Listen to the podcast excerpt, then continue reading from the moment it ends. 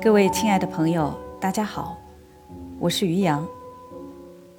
很高兴今天我又可以和大家一起继续读克尔凯郭尔的《非此即彼》。上次我们已经开始了上篇最后的一章“又或者日记”。今天我们接着往下读。那个女孩，她的故事构成了这篇日记的主要内容。以前我曾认识他，他是不是曾诱惑过更多人，我不知道。不过从他的文稿来看，是很有可能的。另外，看来他在另一种完全表现出他的性格特征的实践中。曾是非常熟练的，因为他在很大程度上是精神性的，以至于不会去成为一个一般意义上的诱惑者。我们也可以从日记中看出，有时候他所欲求的东西是某种完全偶然随意的东西，比如说一声问候，而且。绝不需要更多，因为这是那个相关者身上最美丽的东西。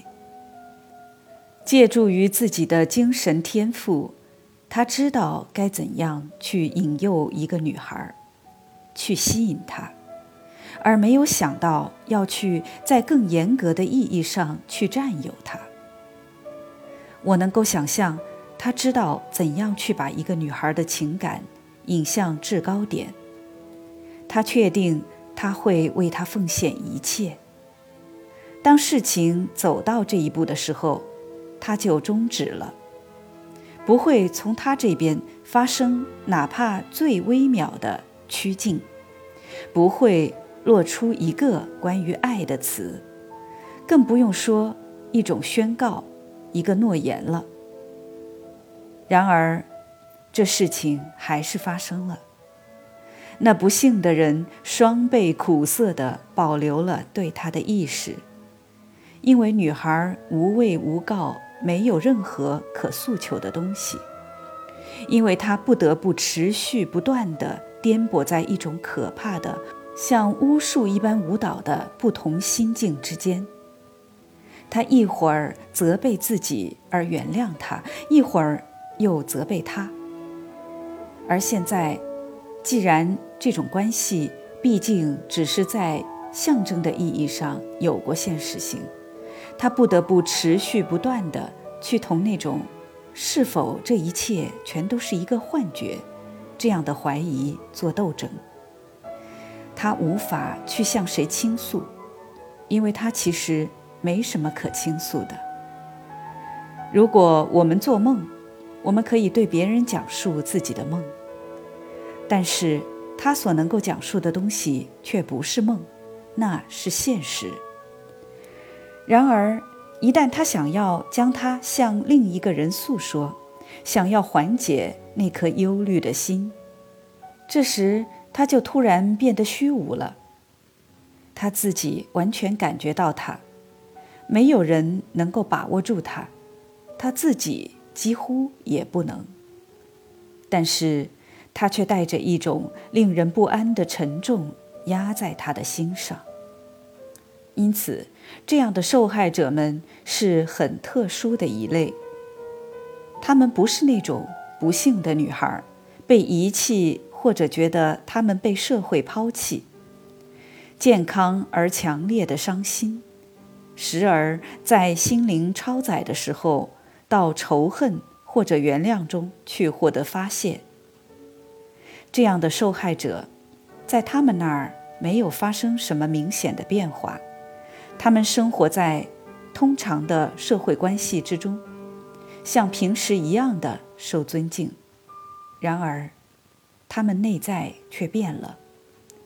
这种变化对他们自己来说几乎是无法解释的，但对别人来说是无法理解的。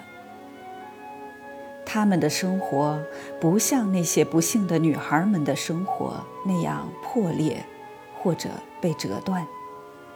而是转向到了他自己的内在之中。对于别人来说，他是迷失了，他们徒劳的想要找到他们自己。在同样的意义上，正如我们可以说，他贯穿生命的道路是无法追踪的，因为他的脚是这样长的，他可以收藏起他们脚下的脚印。以这样的方式，我最容易去想象他那种在他自身之中的无限的反思性。大家注意一下，刚才这句话说的“他”是男他。而不是说的女孩。好，我们继续。我们同样可以说，没有什么受害者倒在他面前。他生活的实在太精神化，以至于他无法成为一般意义上的诱惑者。然而，他有时候却取用一个表象躯体。而且现在是纯粹的感官的躯体，甚至他与 Cordelia 的故事是那么的错综复杂，以至于他有了这个可能，作为那个被诱惑者去登场。甚至那个最不幸的女孩有时候也会不知所措，在这里她的足迹是那么模糊。以至于任何证据都是不可能留下的。那些个体对于他来说只是曾经的某种刺激物，他将它们一一扔开，正如大树甩掉叶子，它重焕青春，而叶子却枯萎了。但是在他自己的头脑中看起来。又是怎样的呢？正如他将别人引向迷途，于是我想，他最终自己也会步入迷途。他将别人引向迷途，不是从外在意义上来看的，而是内在的，就别人的自身而言。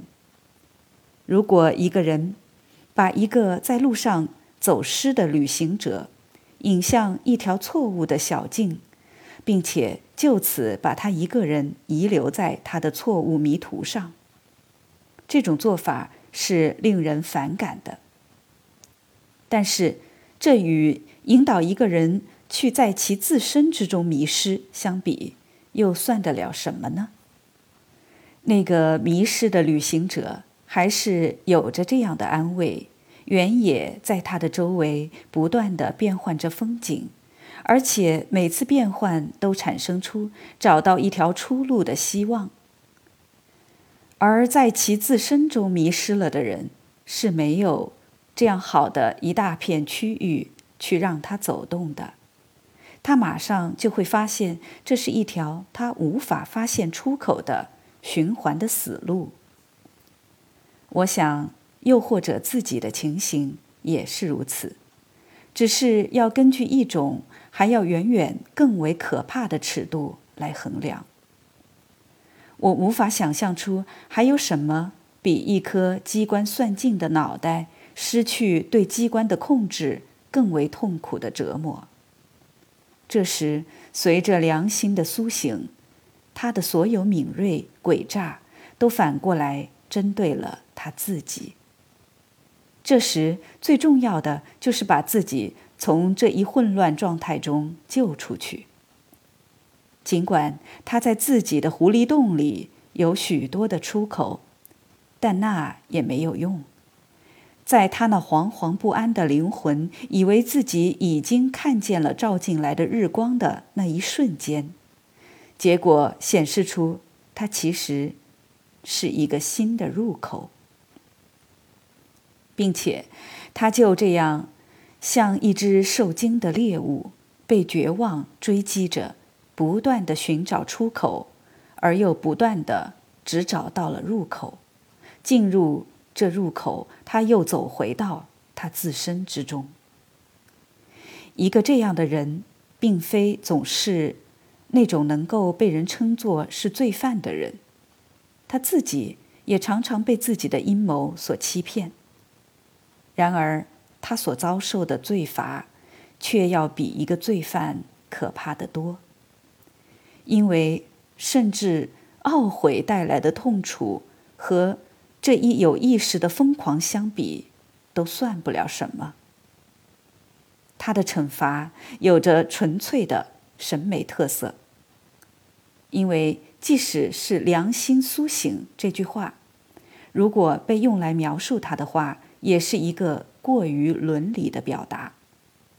良心在他面前表露出自己，只是作为一种更高的意识。这种更高意识表现为一种骚动不安。在更深刻的意义上说，这种骚动不安并没有在指控他，而只是在保持使他清醒，使他在他的毫无结果的忙忙碌碌之中得不到安息。他也不是疯狂的，因为那些有限想法的多样性没有在疯狂的永恒中被僵化掉。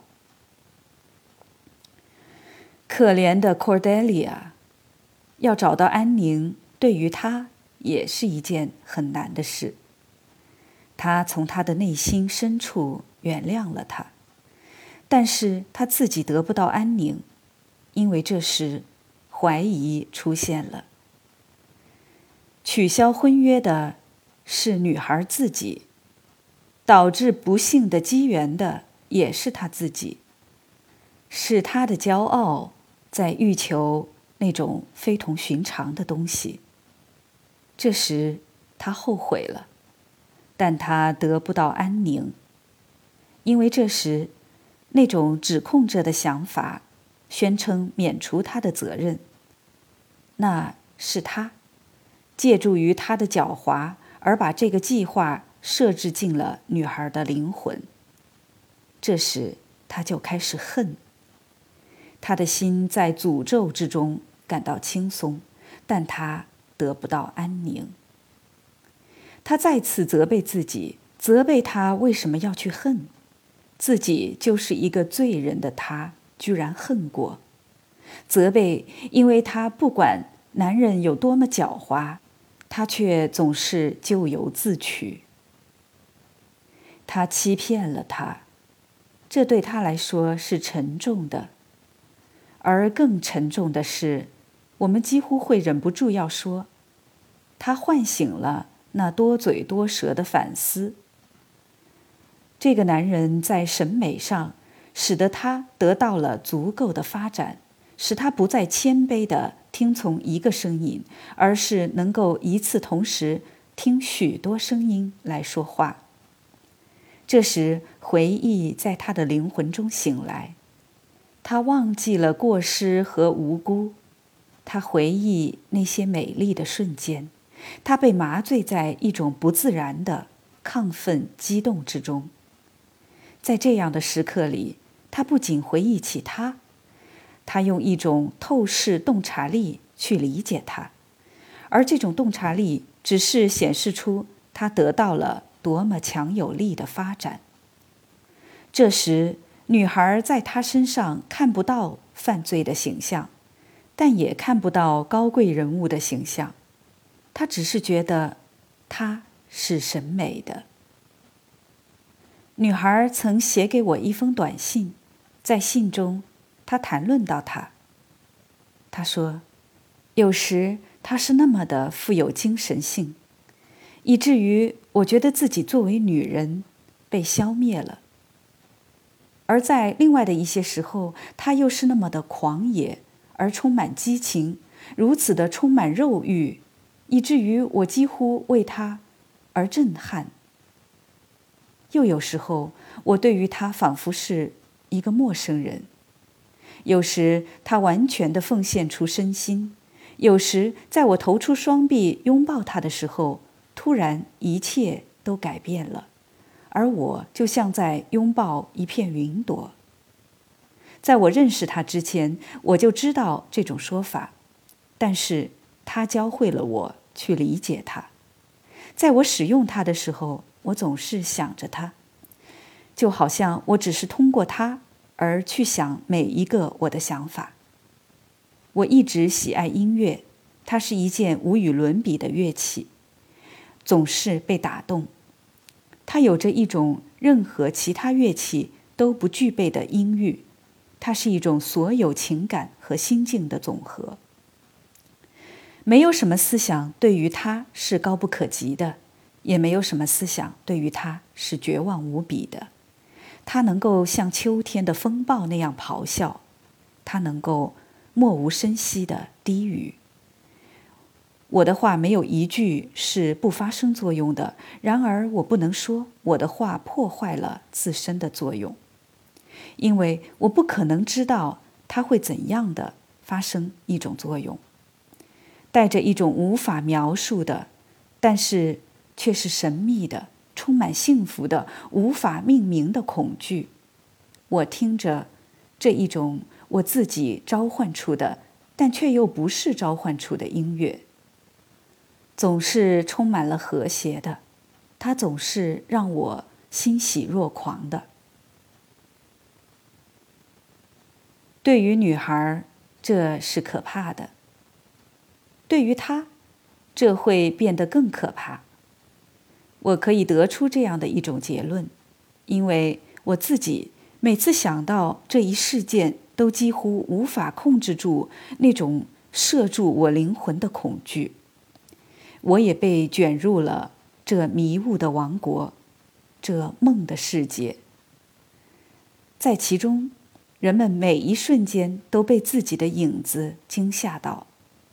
我徒劳的想要将自己从那儿解脱出来，我就像一个不祥的形象，像一个无声的指控者那样的跟着。多么奇怪！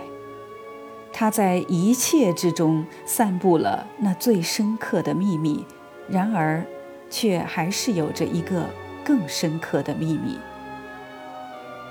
这个秘密就是，我是一个知密者。我自己以一种非法的方式成为了一个知情者。去忘记这一切是做不到的。有时候。我想着去对他说这件事儿，然而这又有什么用？他要么会否认一切，而声称那日记是一部失意的尝试；要么他会要求我保持沉默，而这个要求是我考虑到我以这样的一种方式已成为知情者而无法拒绝他的。然而，再也没有别的东西。会像秘密这样牵涉到如此多诱惑和如此多的诅咒。好了，亲爱的朋友们，今天我们就一起读到这儿。好像我们仍然没有开始读日记的正文，不过熟悉的朋友都知道，克尔凯郭尔所做的这一切铺垫都是有意义的。我们一起读下去。大家就会慢慢明白。好了，感谢大家的收听，我们下次节目再会。